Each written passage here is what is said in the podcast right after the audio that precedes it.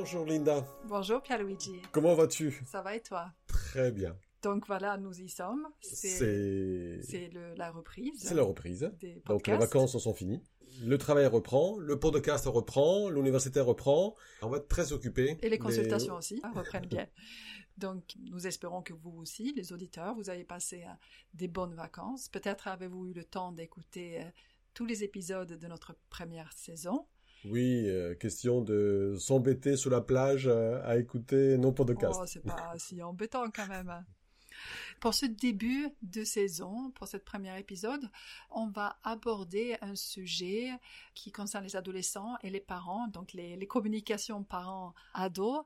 Et en fait, on avait fait un post sur Instagram à ce sujet et qui avait eu beaucoup de retours positifs. Et donc, on avait décidé de décliner ce post en un podcast. Mais d'abord, pensez aussi à nous suivre sur Instagram parce que nous postons régulièrement des informations et conseils pour tous ceux qui s'intéressent à la santé mentale et à la psychothérapie. Toutes ces informations euh, sur les comptes Instagram, Facebook, LinkedIn sont dans la description de cet épisode. Donc nous recevons en consultation un public d'adolescents hein, et leurs parents aussi. Et dans notre équipe euh, sur la plateforme Psylink, il y a plusieurs psychologues qui sont formés spécifiquement pour euh, l'accompagnement de ce public. Et nous rencontrons euh, régulièrement des adolescents au cabinet ou en ligne par visio. Les adolescents, d'ailleurs, aiment particulièrement les rendez-vous en visio parce qu'ils ne perdent pas de temps dans les déplacements.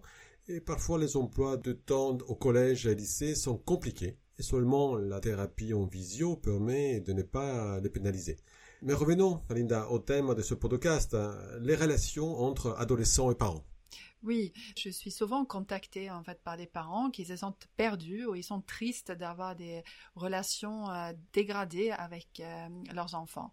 Donc ils savent pas toujours ce qu'il faut faire. Euh, faut-il insister pour que l'ado parle plus? Faut-il être sévère ou doit-on contrôler plus les choses? Donc il y a beaucoup de questions qui peuvent se poser. L'adolescence, c'est une phase de développement qui induit de nombreux changements, aussi bien biologiques, psychologiques et sociaux. Et euh, tout le monde passe par cette phase fondamentale de maturation. Et le jeune enfant qui était dépendant de ses parents, ben, il va devenir petit à petit un individu indépendant et autonome. Il est, il est aussi courant que ces changements impliquent des difficultés pour la famille et notamment pour les parents. Il ne faut pas oublier que la famille est un système, une micro-société où chacun a sa place. L'adolescence a une phase importante de restructuration de cette micro-société. C'est une sorte de tsunami parfois, ou euh, parfois ça s'est traduit par une petite brise matinale. Et les changements physiques, psychologiques et sociaux imposent euh, des changements qui modifient les rapports entre euh, les personnes. C'est presque obligé. Oui, il y a donc la quête euh, d'indépendance et d'autonomie qui passe souvent par des comportements et des attitudes oppositionnelles. Oh oui, oui. Je, connais bien ça. Et donc, à travers cette opposition, mais l'adolescent, il va tester sa liberté et son influence sur les autres. Son pouvoir. Euh, s'opposer à ses parents, ça fait partie d'un processus euh, d'individuation et c'est nécessaire. C'est un point important à retenir. L'ado s'oppose d'une manière ou une autre et c'est tout à fait normal. Normal, mais évidemment cela peut être pénible pour les parents qui peuvent euh, aussi souffrir. Ils peuvent avoir l'impression d'être rejetés, au défier, ou encore se sentir agressé par les personnes qu'on a élevées, qu'on a, qu'on a soignées. Voilà, on se retrouve parfois dans des situations un peu compliquées. Oui, mais l'adolescent, il doit en effet sortir de son nid et en même temps, il doit... De sa chambre, tu veux dire. oui, mais surtout, il doit intégrer la société. C'est-à-dire qu'il doit intégrer d'autres groupes de pères. Il sort de sa famille pour intégrer d'autres groupes de pères. Donc c'est pour cette raison que les amis deviennent très importants à cet âge. Et euh, puisque c'est très important, ben, c'est pour cette raison-là que ça peut devenir une source de stress important pour l'adolescent. Oui, il fait très attention euh, aussi aux avis des amis, aux opinions des amis, à tout ce que les amis disent sur lui. C'est pour ça aussi que les réseaux sont euh, très importants et influencent énormément l'adolescent. Exactement. Donc, euh, s'il rencontre des difficultés, il peut aussi beaucoup souffrir. Si c'est difficile pour lui euh, à intégrer ces groupes de pairs, d'être accepté. Ou être harcelé, tout simplement. On le voit, oui, on le voit souvent dans les, dans les plaintes des adolescents que nous rencontrons dans les pires des situations, donc il peut être harcelé et évidemment cela va générer beaucoup de souffrance. Sans parler des premières ruptures euh, amicales ou amoureuses. Et amoureuses, exactement, qui sont très douloureuses, mais ce sont aussi des expériences qui sont nécessaires pour apprendre à gérer les liens avec les autres. Et par pudeur, l'adolescent, il va pas toujours partager ça avec ses parents. Oui, la honte en général. Et son humeur peut être négative et sans que les parents euh, comprennent les raisons. Donc l'humeur à l'adolescence varie fréquemment.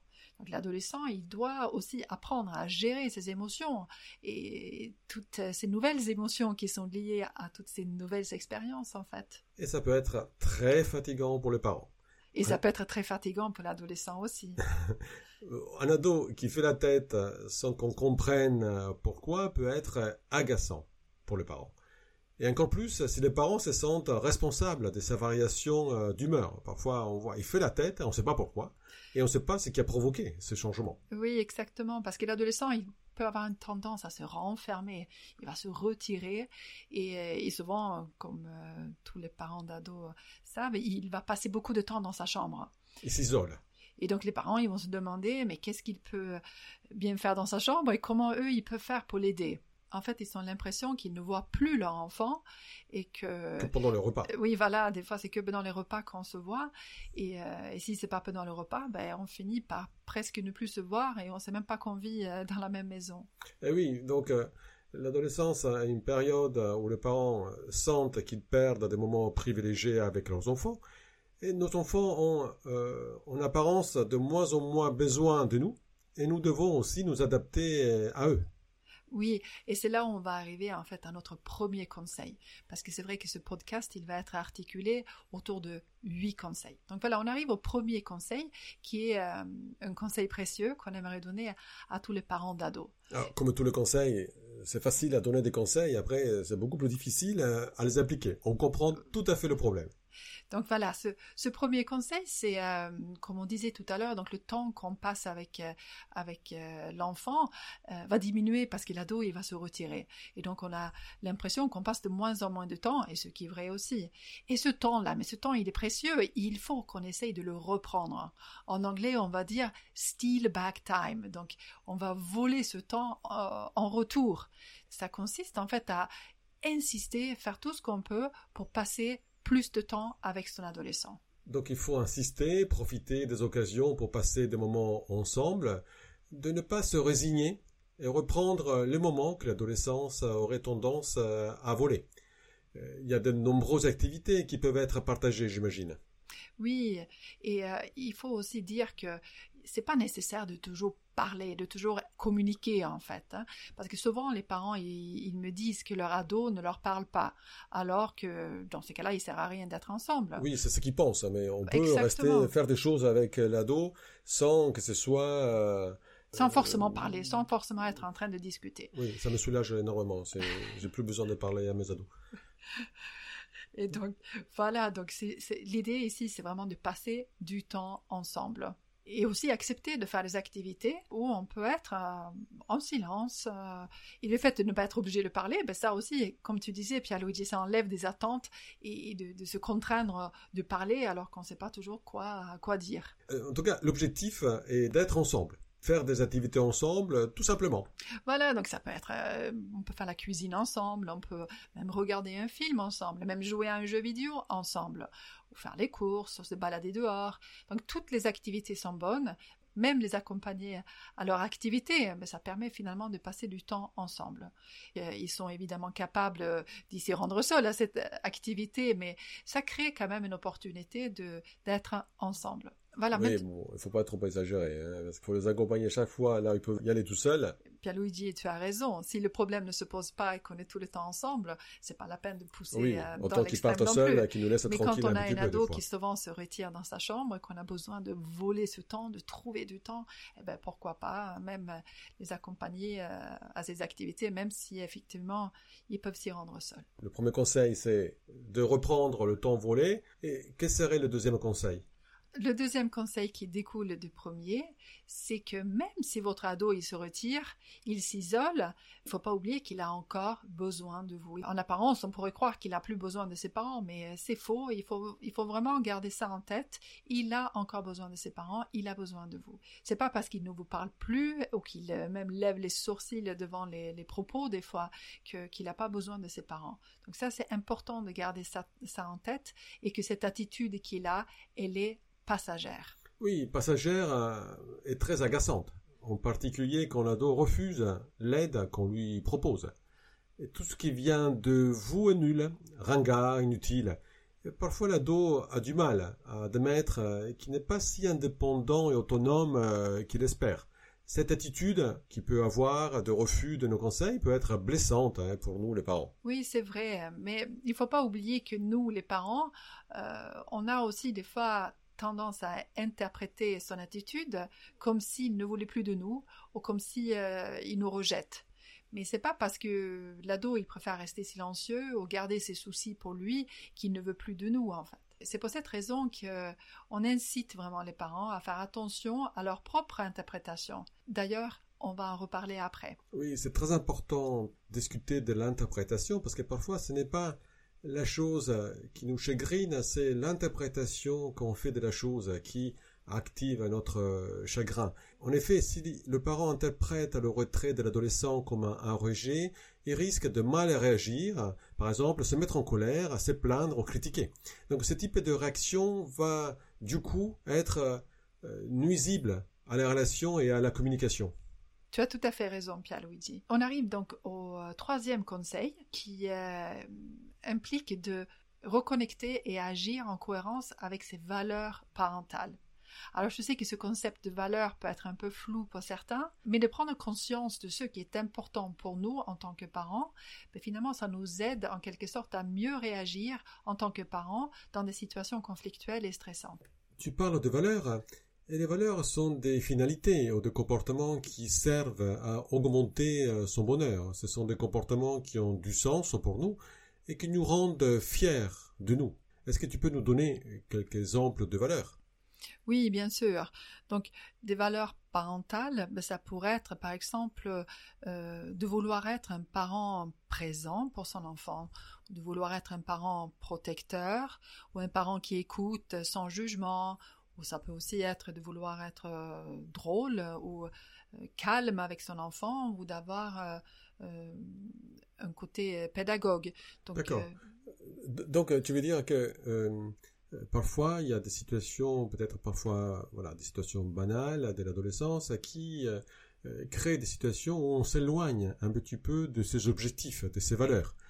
par exemple, lorsque je perds mon calme et je me mets à crier euh, sur mon ado, je me mets à crier, euh, je vais probablement le regretter après, alors que quand je garde mon calme malgré mon agacement et que j'arrive à lui expliquer que son comportement est blessant et que j'aimerais voir du changement, je peux probablement me sentir fier, au, moins en accord avec la personne que j'aimerais que j'aimerais être. Oui, quand nous sommes stressés ou agacés ou en colère, en fait notre capacité à raisonner diminue. C'est dans ces moments-là que nous risquons de perdre euh, contact avec nos valeurs, c'est-à-dire avec ce qui est vraiment important pour nous. Par exemple, euh, euh, crier, exprimer la colère d'une manière euh, violente parce que l'ado n'a pas fait ce qu'on lui a demandé, va nous éloigner d'être un, parent protecteur euh, ou d'être un parent qui écoute, un parent pédagogue, au calme. Exactement. Et c'est aussi pour cette raison-là que souvent on le regrette après parce que c'est pas en cohérence avec ce qui est important pour nous. Oui, cette histoire de valeurs peut être généralisée à plein d'autres euh, domaines de la vie en fait. C'est pas simplement par rapport à notre rôle des parents. Ça peut être aussi quelles sont nos valeurs qui nous amènent à travailler, quelles sont nos valeurs qui sont en lien avec nos amitiés. Donc en fait, ce que tu dis peut être aussi euh, transposé à d'autres domaines. On peut aussi avoir une réflexion sur chaque domaine de sa vie. Et donc ici, on essaye de, réfléchir au domaine de la parentalité, à réfléchir à, comment est-ce que j'aimerais être la meilleure version de moi en tant que parent, quoi. C'est mm. ça euh, l'idée. Hein. Donc, parce qu'on sait que les, parents, ben, ils aiment plus que tout leur enfant. Et, euh, donc, de les amener à réfléchir, à, formuler vraiment dans leur esprit, mais quel genre de parents est-ce qu'ils souhaiteraient être et quel genre de relation est-ce qu'ils aimeraient construire avec leur ado? C'est très important c'est important de réfléchir dessus et de le formuler pour, que ça soit bien clair dans, l'esprit. Un exercice euh, que je fais des fois qui est très émotionnel, c'est euh, de demander aux parents de remémorer le moment de la naissance de son enfant et donc la première fois que le bébé était dans les bras et, qu'est-ce que le parent il a ressenti à ce moment-là et qu'est-ce qu'il s'est dit. Donc cet euh, exercice est souvent plein d'émotions et peut être assez touchant. On oublie qui sont devenus des monstres plus tard. Oui, tout, ce stress et tout cet agacement, des fois, effectivement, ça peut nous faire oublier euh, euh, pourquoi on a voulu être euh, parents initialement. on disait tout à l'heure qu'il fallait faire attention à comment nous interprétons, notamment comment le parent interprète le fait que son adolescent se retire dans sa chambre, ou qu'il ne lui parle plus, ou qu'il répond d'une manière sèche ce sont des situations qui peuvent être source d'interprétations multiples, de provoquer de la colère et des comportements qui nous éloignent de la relation qu'on voudrait avoir avec notre enfant, euh, qui nous éloignent de, nos valeurs. Peux-tu nous donner euh, quelques exemples de situations? Là, on est à notre quatrième conseil et je vais te donner un exemple. Une maman peut penser que son fils ne l'aime plus depuis qu'il s'est réfugié en permanence dans sa chambre. Euh, ou un père pourrait penser que sa fille ne le respecte pas quand elle lève les sourcils ou qu'elle souffle pendant qu'il lui parle. Donc, je demande aux parents d'observer quelles sont leurs pensées, qu'est-ce qu'ils se disent. Donc, ces interprétations sont en effet accessibles à travers nos pensées automatiques. Donc, pensées automatiques, c'est les pensées qui apparaissent automatiquement. Ce sont en fait nos interprétations. Donc, euh, avant de réagir de manière instinctive, un réflexe, c'est qu'est-ce qui se passe quand je vois mon enfant euh, lever les sourcils, lever les sourcils quand je parle? Exactement. Donc on essaye là de repérer les pensées automatiques et euh, on peut faire des petits exercices. Euh, oui, ça s'apprend relativement facilement. Oui, exactement. Et ces pensées négatives, là, c'est important de les repérer parce qu'il va y avoir évidemment un impact direct sur ce que je ressens, sur mes émotions. C'est clair que si je pense qu'il se fout de moi, ça peut activer de la colère. Si je pense qu'il est fatigué, ça peut activer d'autres émotions plutôt de l'empathie. Ou de, voilà, ou de la compassion. Donc il faut faire attention parce que ce que nos pensées nous disent, ben, c'est pas toujours les, vérités. Hein. Et donc on n'a pas toujours euh, intérêt en fait à, y croire et à, y adhérer, à, faire ce que nos pensées nous, disent de faire. Donc important voilà de repérer ce que euh, notre esprit nous raconte, comment on interprète, parce que ça, ça nous permet quand même de choisir comment est-ce qu'on a envie d'agir dans une, euh, dans une situation. Donc les pensées en effet sur euh, les émotions et si j'ai des pensées négatives, je vais certainement me sentir euh, mal. Oui, exactement. Et c'est pour cette raison-là que euh, on va travailler dessus, on va apprendre à identifier ces pensées, à les questionner, apprendre à se distancier aussi par rapport à ses pensées. Et, euh, et c'est vraiment un exercice qui, qui est à la portée de tout le monde et on, on, peut même euh, travailler sur soi et apprendre à le faire soi-même. Donc parfois des pensées telles que il se fout de moi, je ne supporte plus ou je suis nul en tant que mère, père, ce sont des pensées euh, qui apparaissent effectivement dans des situations stressantes mais qui ne correspond pas à une euh, réalité. Oui, tu as raison, parce que quand on se dit euh, euh, je suis nul en tant que parent, ben, c'est une pensée qui est très dure. Hein. Personne n'est nul comme parent. Donc, mais quand on se dit ça, évidemment, on va se sentir très triste, très découragé, peut-être résigné. Donc, et c'est à ces moments-là, quand on se dit des choses comme ça, qu'il faut peut-être se dire c'est juste une pensée. Je ne suis pas obligé d'adhérer à cette pensée comment est-ce que je peux faire pour euh, euh, soulager ma souffrance ou comment est-ce que je peux euh, m'aider différemment que d'écouter tout ce que mes, pensées me racontent. Le fait de prendre de la distance de ces pensées, de ne pas les croire, de les mettre en discussion, si je pense que je suis nul, cela ne veut pas dire que je suis nul.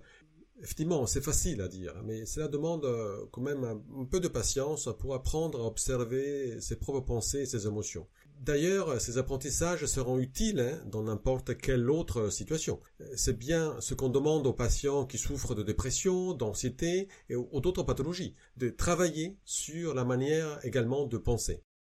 Il est souvent nécessaire d'apprendre à se calmer, non? Oui, tu as raison. On va prendre du recul hein, par rapport à ces pensées. Voilà notre cinquième conseil. On va aussi apprendre à respirer calmement. Ça peut sembler basique, mais, mais j'ai dit aux parents, respirez. Ils ne le font pas? Ben, ils respirent en tout cas mal. Donc, on, va réapprendre à respirer bien pour que cette respiration ait un effet calmante sur nous. Donc ça, c'est important. Et ça, ça s'apprend. Donc dans une situation stressante, ben, permettez-vous de faire une pause, une micro-pause, le temps d'une ou deux respirations longues. Ben, ça permet euh, d'élargir la marge de manœuvre. Donc j'ai dit toujours à mes patients de rallonger leur expiration. Ça, c'est une bonne technique. On rallonge les expirations.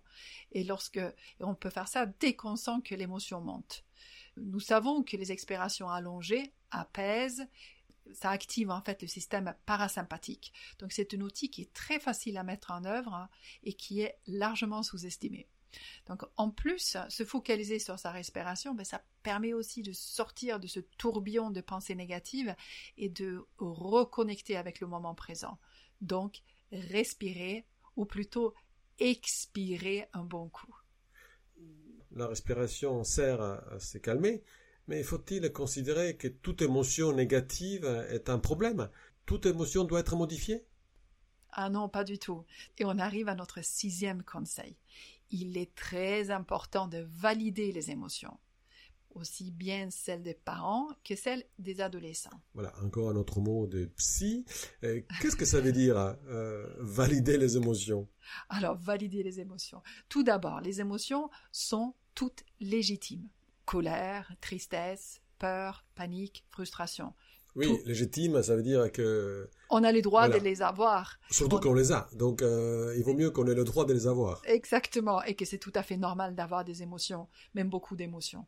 Donc, il n'y a rien de mal à être en colère. Il y a beaucoup de parents qui ne veulent pas voir souffrir leurs enfants, ce qui est normal. Mais ils peuvent avoir tendance à invalider les émotions chez leurs enfants, par exemple en leur disant que c'est pas normal d'avoir telle ou telle euh, émotion. Disons que quand l'enfant euh, souffre, cela chagrine les, parents. et, les parents, plutôt que résoudre le problème ou être empathique et accepter que l'enfant, à travers euh, la situation, apprend aussi à gérer ce qui se passe, préfèrent dire à l'enfant euh, ne pleure pas, ne sois pas en colère, calme-toi. Exactement. En fait, ils interviennent directement sur l'émotion.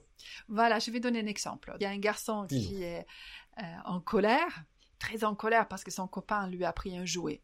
Il devient violent et il veut frapper son copain. Sa mère, elle le gronde en disant qu'il ne doit pas être en colère parce qu'il a déjà beaucoup de jouets.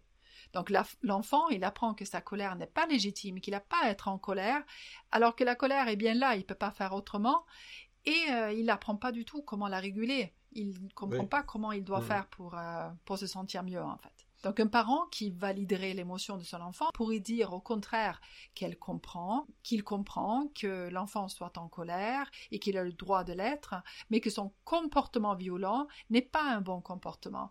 Après, le parent et l'enfant pourraient euh, en parler ensemble comment l'enfant peut se comporter d'une meilleure manière pour réguler cette émotion efficacement? ça, évidemment, en tenant compte de, l'âge de l'enfant. Hein. On différencie le comportement dès l'émotion. L'enfant a une colère légitime, mais il peut apprendre à l'exprimer de manière plus adaptée en prenant en compte le contexte et les autres qui sont présents. Donc vouloir modifier le comportement de l'enfant ne doit pas passer par un déni de son émotion. C'est ça qui est très important. On distingue comportement et émotion. Donc parents, validez les émotions de votre dos et n'oubliez pas que vous aussi, vous avez des émotions et que celles-ci sont légitimes. Vous avez le droit d'être en colère et en reconnectant avec vos valeurs parentales, ben, vous pouvez gagner une marge qui vous permet d'agir d'une manière cohérente avec celle-ci. Concrètement, cela pourrait être d'agir d'une manière calme alors qu'on est très en colère. Alors vous pensez certainement que c'est pas possible, mais je vous assure qu'avec un peu de pratique, c'est tout à fait faisable. Tous ces conseils poussent vers de nouvelles manières euh, d'agir. L'adolescence euh, de son enfant devient l'occasion de faire le point sur soi en tant que parent. Quelles sont mes valeurs? Qu'est-ce qui est important pour moi? Est-ce que mon comportement m'oriente vers ce qui est important? Et quelles sont les pensées ou émotions obstacles à ce que j'y arrive? En effet, c'est un défi. Et euh, dans notre septième conseil, on va trouver une autre piste qui est intéressante, celle de ne pas avoir peur de tester de nouvelles manières de faire, surtout quand les réactions désagréables sont répétitives. En fait, quand il y a quelque chose qui ne fonctionne pas, ben, on devrait être amené à tester autre chose. Donc pour modifier un comportement répétitif, il faut découvrir des nouvelles manières de communiquer. Parfois, il faut tester. Par exemple, si vous demandez tous les jours à votre ado de faire une tâche à la maison et qu'à chaque fois, ça se termine par un conflit, c'est que vous devriez tester autre chose, une autre manière de faire. Parfois, il s'agit de mettre euh, le comportement dans le bon ordre. Il vaut mieux lui demander de faire une tâche moins plaisante en premier et ensuite le laisser jouer ou s'amuser, plutôt que de devoir lui demander d'arrêter de jouer pour faire une tâche peu ou pas du tout agréable. D'abord, euh, un peu le comportement, le devoir, euh, et ensuite la récompense, hein, plutôt qu'inverser. On va pas payer les gens avant qu'ils aient fait leur travail. L'idée, en tout cas, c'est de tester, quoi, de pas être euh, rigide, mais d'être ouvert à vouloir tester des nouvelles manières de faire, de demander. Modifier un comportement, ça ne veut pas dire qu'on va abandonner de demander. Hein. Donc, c'est d'inventer. On invente des nouvelles manières de faire. Donc, je ne peux pas dire ce qu'il faut faire exactement et comment il faut communiquer avec l'ado.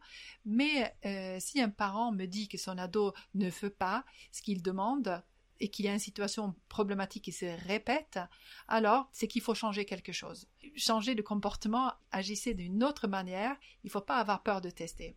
Je vais vous donner un exemple. J'ai une maman d'ado, euh, l'ado a 15 ans, et euh, tous les matins, la maman, elle devait réveiller sa fille. Donc il fallait qu'elle insiste vraiment de nombreuses fois, et chaque fois, ça, cela aboutissait à une dispute il y avait des cris, il y avait beaucoup de stress le matin, même avant de démarrer la journée. Donc avec la maman, on a réfléchi à cette situation et à d'autres manières d'agir et nous avons convenu qu'elle allait prévenir sa fille qu'elle allait plus la réveiller le matin. C'était fini et que maintenant c'était à elle, c'était à l'ado de trouver un moyen par elle-même de se, de se réveiller pour aller au collège. Vous imaginez bien que oui, le lendemain... Oui, que le lendemain, la fille, elle avait rien fait, donc elle n'avait pas programmé son réveil, et elle se réveillait à 9 heures. Et donc elle arrivait très en retard à ses cours. Euh, elle n'a pas du tout aimé, et de ce, jour-là, évidemment avec la bienveillance de la mère, elle a pris euh, ses responsabilités. Et à partir de là, ben, elle programmait son réveil, elle se levait, et les matins, euh, les matins se passaient beaucoup mieux, il y avait plus de disputes. On pourrait dire que cette fille a appris par les conséquences de ses actes effectivement, se confronter aux conséquences de ses propres décisions peut apprendre à changer le comportement, peut apprendre à l'adolescent à agir différemment. Exactement. Donc n'ayez pas peur de leur donner des responsabilités. Parfois, euh, c'est en assumant qu'on apprend mieux. Donc, c'était pas facile pour, euh, pour cette maman. Elle était anxieuse à l'idée que sa fille soit en retard. Mais euh, son changement de comportement était tout à fait cohérent avec la valeur parentale qu'elle avait, parce qu'elle voulait accompagner sa fille pour devenir quelqu'un d'indépendant et autonome. Donc, j'encourage vraiment tous les parents à tester des nouveaux comportements et à observer ce qui, ce qui change. Mais j'imagine qu'il y a des limites quand même au comportement des adolescents. Euh, parfois, il ne suffit pas de changer nos attitudes pour qu'ils changent de trouver le bon comportement. Comment faire dans ce cas? C'est la confrontation, j'imagine. Le plus fort gagnera. Oui, et c'est là où on va parler de notre dernier et huitième conseil. Oui, évidemment, il y a des limites, il faut avoir quelques limites et il faut avoir quelques règles. Et ces limites et ces règles sont euh, logiquement là pour protéger notre enfant. Donc il est important que ces limites et ces règles soient précises et explicitées et pas trop nombreuses. Elles sont importantes. Et puisqu'elles sont importantes, ben, il ne faut pas non plus y céder. Bon, cela permet à l'adolescent d'apprendre à accepter la frustration et intégrer les limites. C'est à lui de réguler son comportement et non pas au monde de s'adapter à lui. Et dans la vie, il y a de nombreuses règles et, limites. Et on sait que les adolescents souffrent souvent d'un schéma cognitif activé qui s'appelle tout médu. Donc, Autant les conseils précédents suggèrent une certaine souplesse vis-à-vis de l'adolescent, autant dans certaines situations il est important d'être ferme et rigoureux et que imposer les limites à, l'enfant, à l'adolescent est très important. Mais avoir trop de règles et trop d'attentes, trop exigeantes, ben, va empêcher l'ado de faire ses propres expériences. Oui, il faut équilibrer un peu, il faut être euh, voilà, raisonnable parce que ça crée aussi un terrain qui est très propice au conflit. Et parfois, l'adolescent, il reçoit l'interdit, mais il comprend pas la règle. Donc, il est important de bien expliquer. Votre ado, euh, il doit savoir que quelques règles sont importantes pour vous et pourquoi elles sont importantes. Donc, euh, cela peut être, par exemple, que l'utilisation des drogues ou, euh, l'alcool, euh, c'est une interdiction, ou aussi d'annoncer une heure fixe à laquelle il faut être à la maison et que peut-être il y a quelques tâches qu'il faut absolument faire à, la maison, de contribuer, c'est important. Donc, il est formateur pour l'ado d'avoir des contraintes, mais bien claires. Et notre société, la vie d'adulte, sont pleines de contraintes qu'il faut respecter commencer tôt d'en avoir au sein de sa famille, et c'est tout à fait sain.